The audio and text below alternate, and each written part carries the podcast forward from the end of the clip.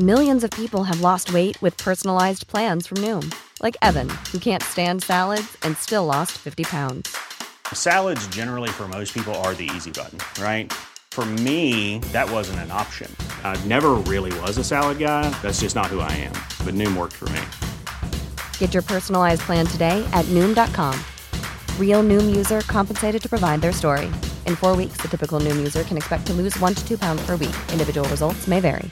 Mom deserves the best, and there's no better place to shop for Mother's Day than Whole Foods Market. They're your destination for unbeatable savings, from premium gifts to show-stopping flowers and irresistible desserts. Start by saving 33% with Prime on all body care and candles. Then get a 15-stem bunch of tulips for just $9.99 each with Prime. Round out Mom's menu with festive rosé, irresistible berry chantilly cake, and more special treats. Come celebrate Mother's Day at Whole Foods Market. A Living History production. I'm Peter Hart, And I'm Gary Bain. and together we're Pete and Gary's Military History. Podcast.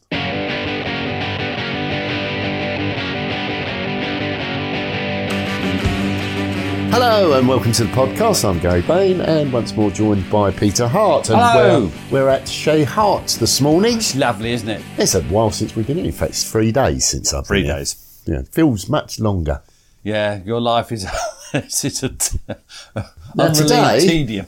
Today we're talking about something that, as our listeners will understand, we know an awful lot about. Ah, we're experts. Well, we are now after 100 and however many 50 odd podcasts because today, Pete, it's uh, another in the Laugh or Cry Haven't series. they bought the bloody book yet, Gary? well, not enough, I'm afraid, Pete. We Are are, we still, still- Oh. poor pensioners.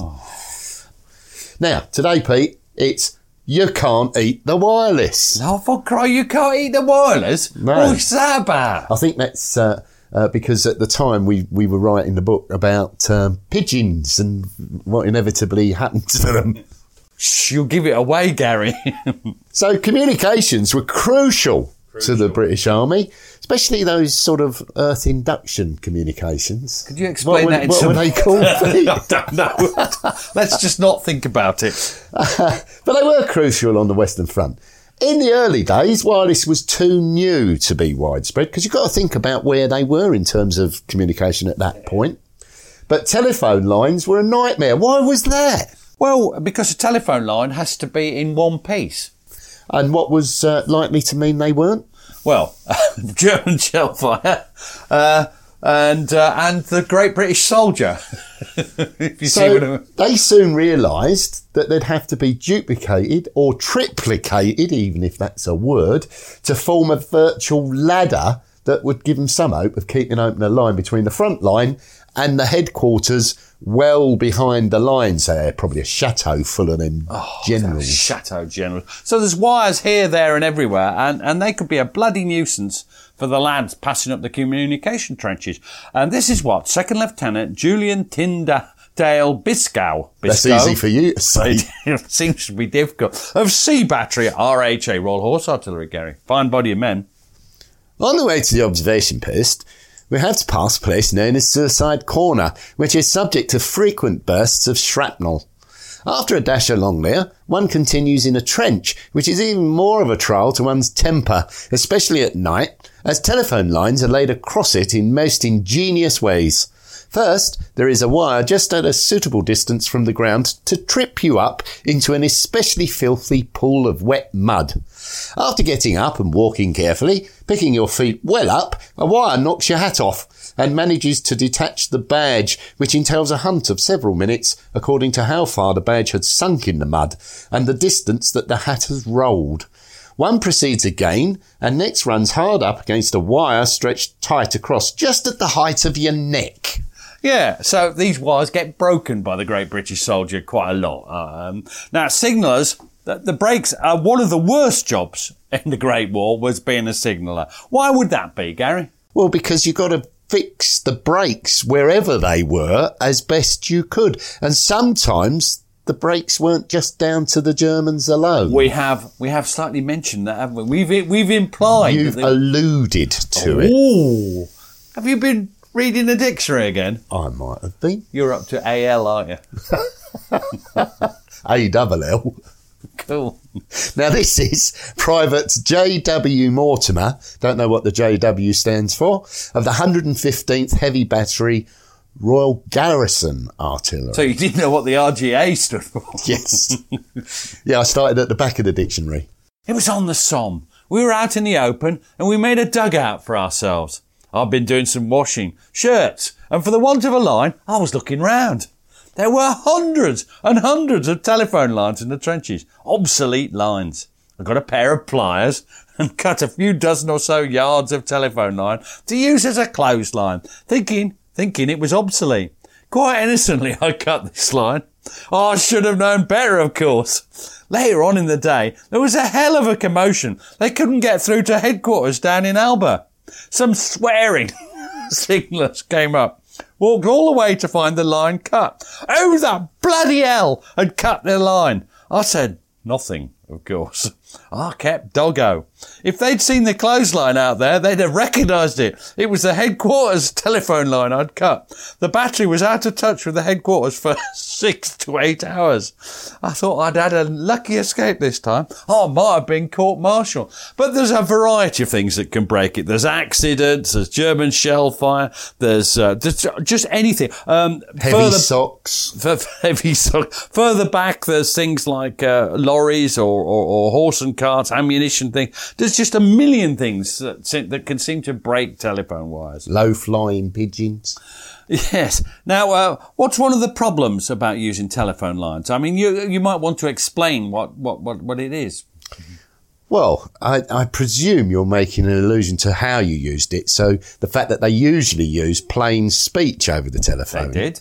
I'll use plain speech with you in a minute. But they became increasingly worried as to the ability of the Germans to intercept messages via induction. How does that work? Uh, it's like, you, you know, the hot plate, induction hot plates. It's nothing like them. Uh, and that led on occasion to, to the use of a simple code. I'm a bit worried about how simple this might be. This in turn could cause embarrassment all round. So, what does uh, uh, Major Herbert Wenyon, uh, 8th Royal West Kent Regiment, uh, say about this? One afternoon, after a perfectly quiet and uneventful day, in which there was absolutely nothing to put in the intelligence report, which was then due, the company commander in the front line decided, in order to save a run of the journey back with the report, to send it over the telephone by code. This consisted of groups of figures representing sentences in general use.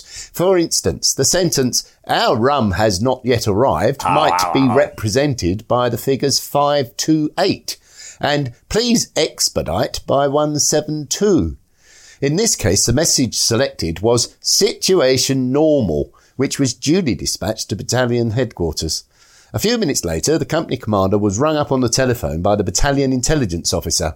He gathered that his, his message had caused considerable alarm and despondency at battalion headquarters. He was able to reassure them until the report could be sent down by hand, and he then discovered that the message, as deciphered, read, Tanks are approaching! Ah! Which had not unnaturally caused a considerable stir, and the commanding officer was already on his way up, armed with field glasses to investigate. They'd sent the wrong number, hadn't they? They had, yeah. Now, the choice of code words, it could also lead to amusement when, uh, when combined. And this is Lieutenant John Hills of the 5th Leicestershire Regiment. The next stage was the introduction of codes and code names. At first, these were very simple. We were John, after Colonel Jones, while gas became the innocent Gertie, and to attack was to tickle. Uh, see where this where this is going to go. One very famous message was sent when an expected gas attack had to be suddenly postponed. Here we go, Gary. Are you ready? yeah. John can sleep quiet tonight. Gertie will not tickle. so childish. Now, old-fashioned, uh, one old-fashioned method of communication pressed back into use was the employment of homing pigeons, which we've referred to, to carry messages back. The system was simple, at least in theory. So this is uh, uh, Rifleman Gerald Dennis of the 21st King's Royal Rifle Corps. Fine body of men. The signal section had attached to it a pigeon man. Wakelin was a very quiet person. He looked after our birds, which were for emergency use only. He had two pigeons, and every morning at nine o'clock he freed one, and it flew up into the sky from the slight clearing in the wood, and usually flew around once or twice to get its bearings, and then set off for the brigade pigeon loft. It had been kept unfed and so flew straight back. Not long afterwards, a dispatch rider brought up another one, fed before he'd set off with it. The next morning, the other one, by now hungry, was freed. If a message had to be sent, it was first made out in triplicate. One copy was kept in the signal office in the sent out tray, and the other two copies were put into a very light aluminium container which had two soft catches attached to it, and these were put round the pigeon's leg. Now, this is what I like because, as we said, it's laugh or cry, and, and occasionally we la- we have to explain, and that's a That's very descriptive. it just explains the whole system. Uh, it sounds foolproof to me. I can't imagine anything going wrong, Gary. No, things could go wrong. The first No. problem was, and again, we've alluded to this, the first problem was the edible nature of pigeons. In a world where soldiers endured a monotonous diet, a tasty treat was something uh, sometimes difficult to resist. You've uh, had problems resisting tasty treats throughout your life, haven't Well, you? there's you for starters, Wow. Pete. And this is uh, Rifleman Gerald Dennis once more uh, going on to explain. On two occasions, when he arrived from the brigade pigeon loft, the dispatch rider reported that our pigeon had not arrived back at the loft. Could a German sniper be such a crack shot that he had been successful in hitting our birds as they circled above the trees before turning away from his lines? If so, where were the bodies? Why had not we, who watched it, set off, noticed its fall? What was to have been a well kept secret was later disclosed. It seemed that at a company mess one evening, an officer had said in fun more than anything else to his cook, Batman, Can't you do better than this with the bully beef? The Batman, who had been a gamekeeper Oh, no. in civvy life, took the remark as a challenge. The next evening, and the evening after that, the officer's dinner was supplemented with pigeon pie, a rare delicacy and much enjoyed. How- However, after the second tasty dish, the Batman's own officer gave him a hint that he'd better not produce another titbit like those pies. Our pigeon service continued normally after that. And I do like that. Um, the the um, the, the the next one is just fairly surrealistic to me. I'm sorry you're doing so much work, Gary. I'll, I seem to I'll be get my own back later. Oh right, um, th- but this is uh, Major William Lowe of the 18th Durham Light Infantry. So I'm expecting your best Durham accent. Um, and uh, you see, when you're doing pigeon handling, Gary, when you're handling pigeons.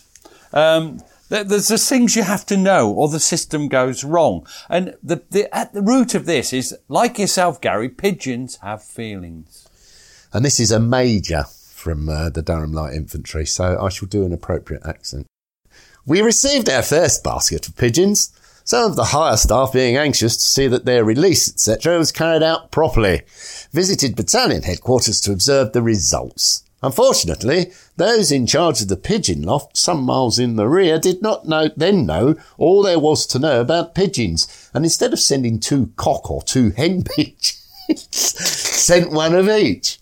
On, on their release with the messages clipped on their wings, the amateur couple, disregarding their military duties entirely, proceeded to fly over to Serre and, lighting on an old ruin, perched there, billing and cooing, wholly oblivious of business.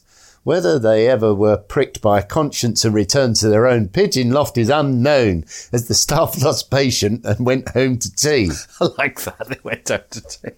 Oh, just a fantastic quote. You can just picture it, can't you?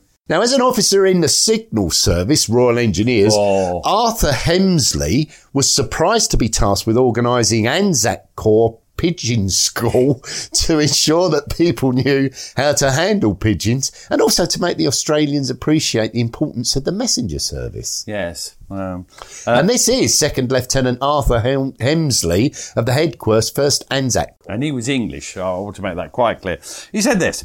The colonel turned to me and said, There's Australians. We keep getting pigeons to send to them and they keep eating them instead of using them for messages. We shall have to have a pigeon flying signal school. Go and do it.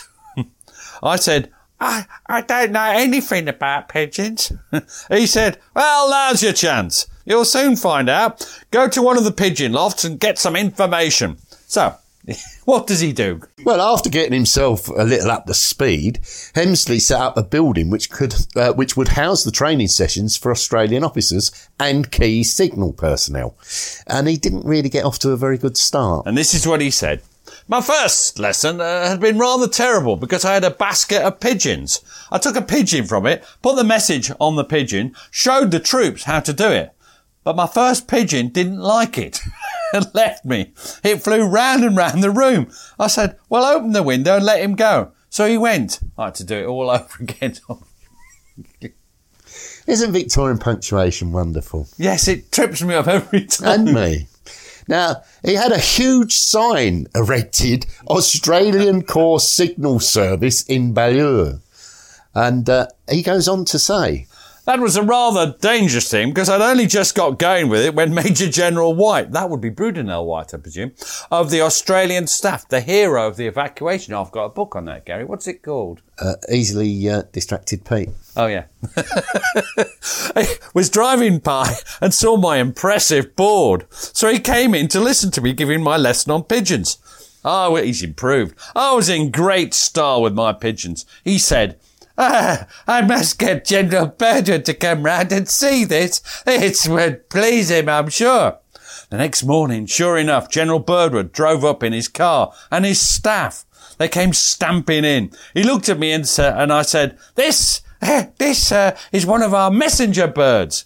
He took it from my hand and said, Oh, yes, a very nice blue pigeon. I've been a pigeon fancier for years. He knew far more about pigeons than I ever did. Lovely. Uh, that, oh, I don't know. Sometimes it's, I just like the First World War. Now, overall, Hemsley thought his school performed well, and at least there were less reports of the Australians eating the pigeons. And at this point, we'll take a, a well deserved break.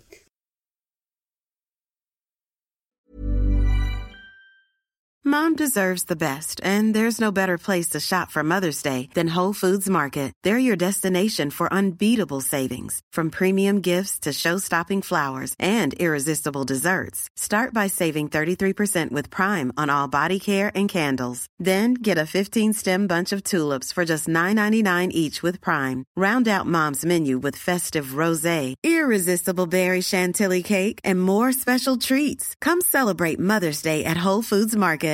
Hey, I'm Ryan Reynolds. At Mint Mobile, we like to do the opposite of what Big Wireless does. They charge you a lot, we charge you a little. So naturally, when they announced they'd be raising their prices due to inflation, we decided to deflate our prices due to not hating you. That's right. We're cutting the price of Mint Unlimited from $30 a month to just $15 a month. Give it a try at mintmobile.com slash switch. $45 upfront for three months plus taxes and fees. Promo rate for new customers for limited time. Unlimited more than 40 gigabytes per month. Slows. Full terms at mintmobile.com. Millions of people have lost weight with personalized plans from Noom, like Evan, who can't stand salads and still lost 50 pounds. Salads, generally, for most people, are the easy button, right? For me, that wasn't an option. I never really was a salad guy. That's just not who I am. But Noom worked for me. Get your personalized plan today at Noom.com. Real Noom user compensated to provide their story. In four weeks, the typical Noom user can expect to lose one to two pounds per week. Individual results may vary. Even on a budget, quality is non-negotiable. That's why Quince is the place to score high-end essentials at 50 to 80% less than similar brands. Get your hands on buttery soft cashmere sweaters from just 60 bucks, Italian leather jackets, and so much more. And the best part about Quince, they exclusively partner with factories committed to safe, ethical, and responsible manufacturing. Elevate your style without the elevated price tag with Quince. Go to quince.com slash upgrade for free shipping and 365-day returns.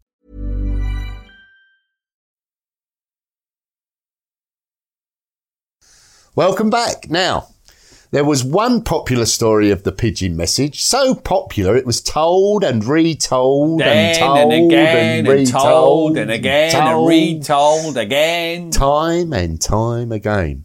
And this is Lieutenant Archibald Gilchrist of the 10th King's Liverpool Regiment. It was very posh, Archibald Gilchrist. And he says this.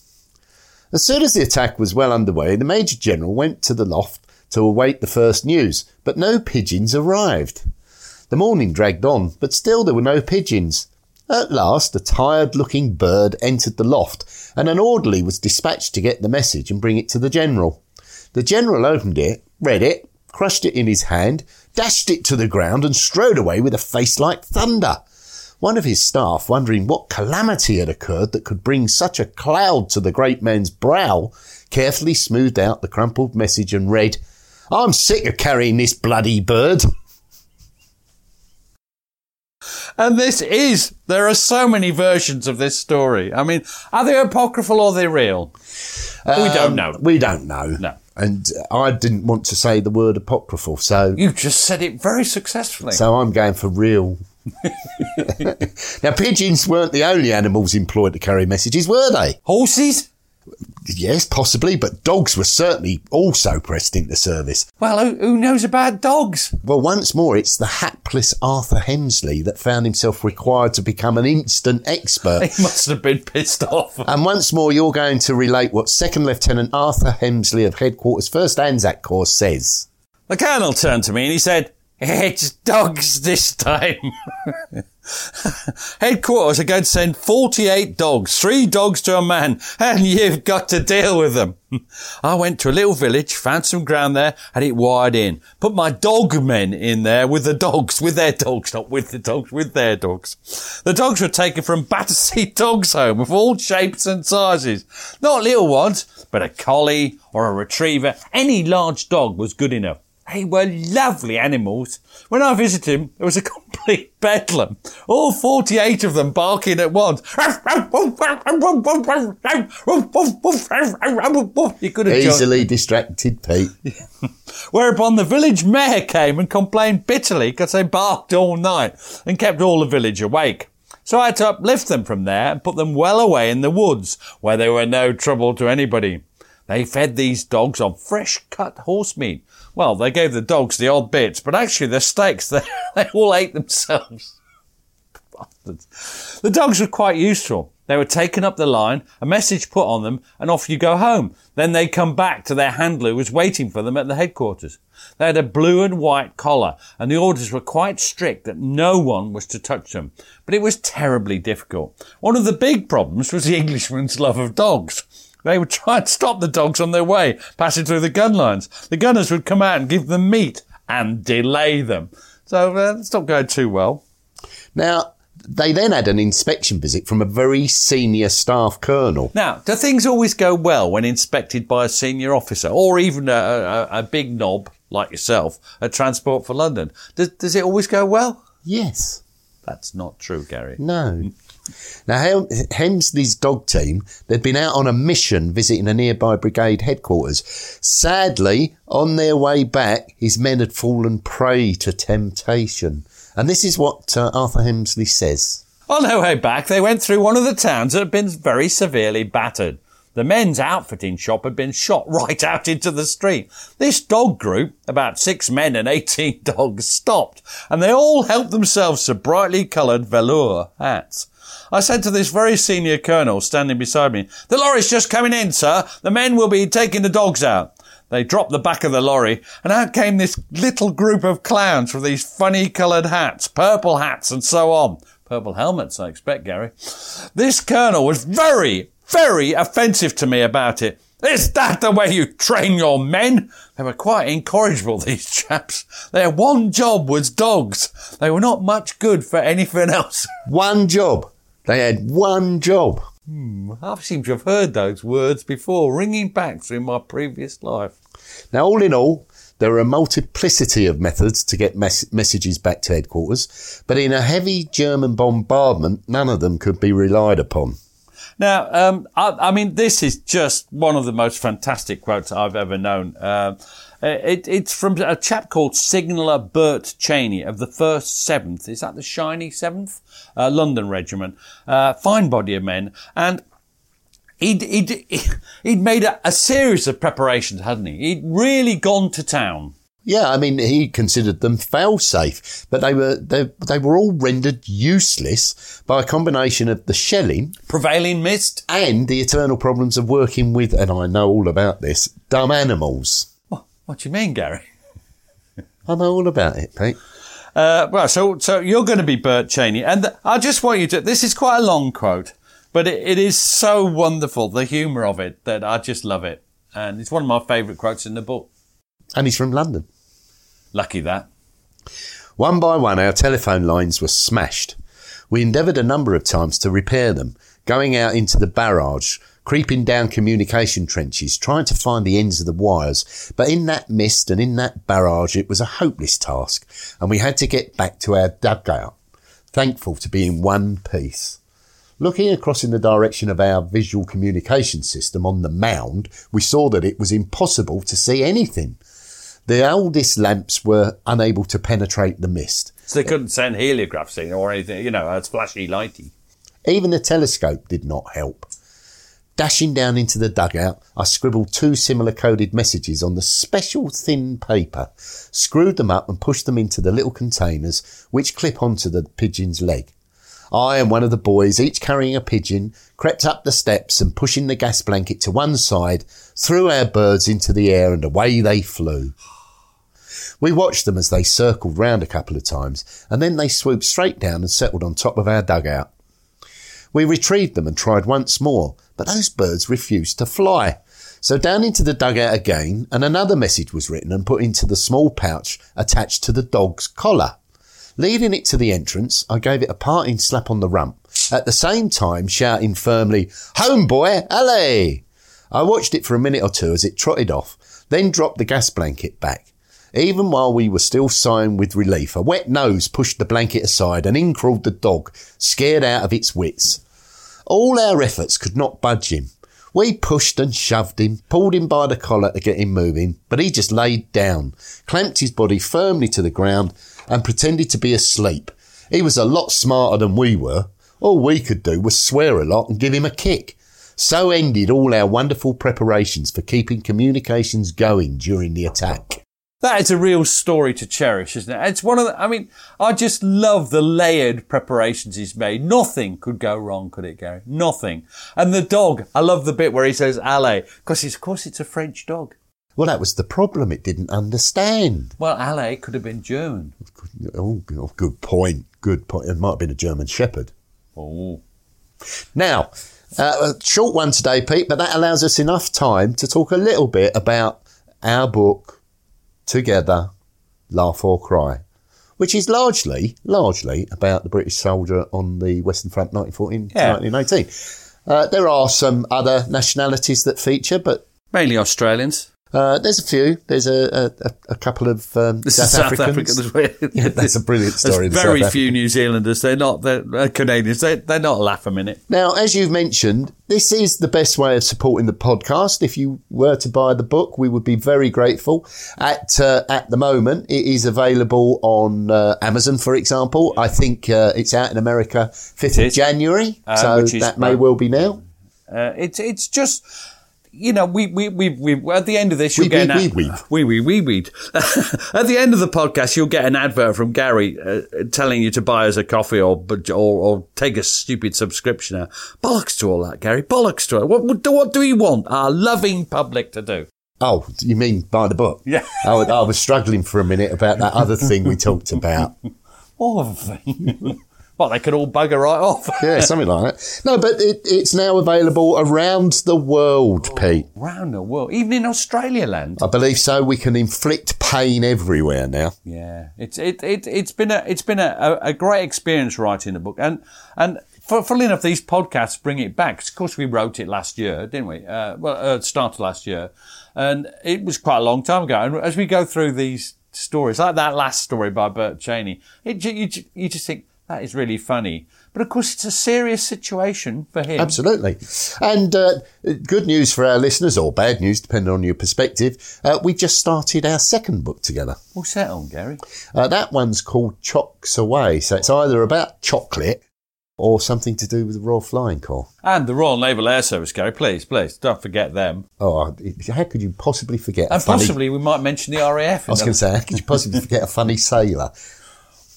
Now,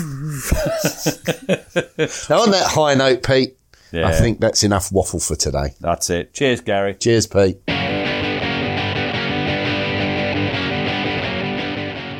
Thanks for listening to the show. Blah, blah, blah. If you'd like to support us, blah, blah, you can now buy us a coffee. blah, blah, Visit www.buymeacoffee.com backslash PGMH. or visit www.blah blah blah blah blah. And we'd be jolly grateful. Cheers. Hey, it's Paige DeSorbo from Giggly Squad. High quality fashion without the price tag. Say hello to Quince. I'm snagging high-end essentials like cozy cashmere sweaters, sleek leather jackets, fine jewelry, and so much more. With Quince being 50 to 80% less than similar brands. And they partner with factories that prioritize safe, ethical, and responsible manufacturing. I love that. Luxury quality within reach. Go to quince.com slash style to get free shipping and 365 day returns on your next order. Quince.com slash style. Thanks for listening. Follow us on Twitter and Facebook to learn more about each episode. And if you'd like to support the podcast, you have a couple of options. You can buy us a coffee at buymeacoffee forward slash PGMH or consider subscribing to the podcast for only £2 per month and get ad free listening and bonus content.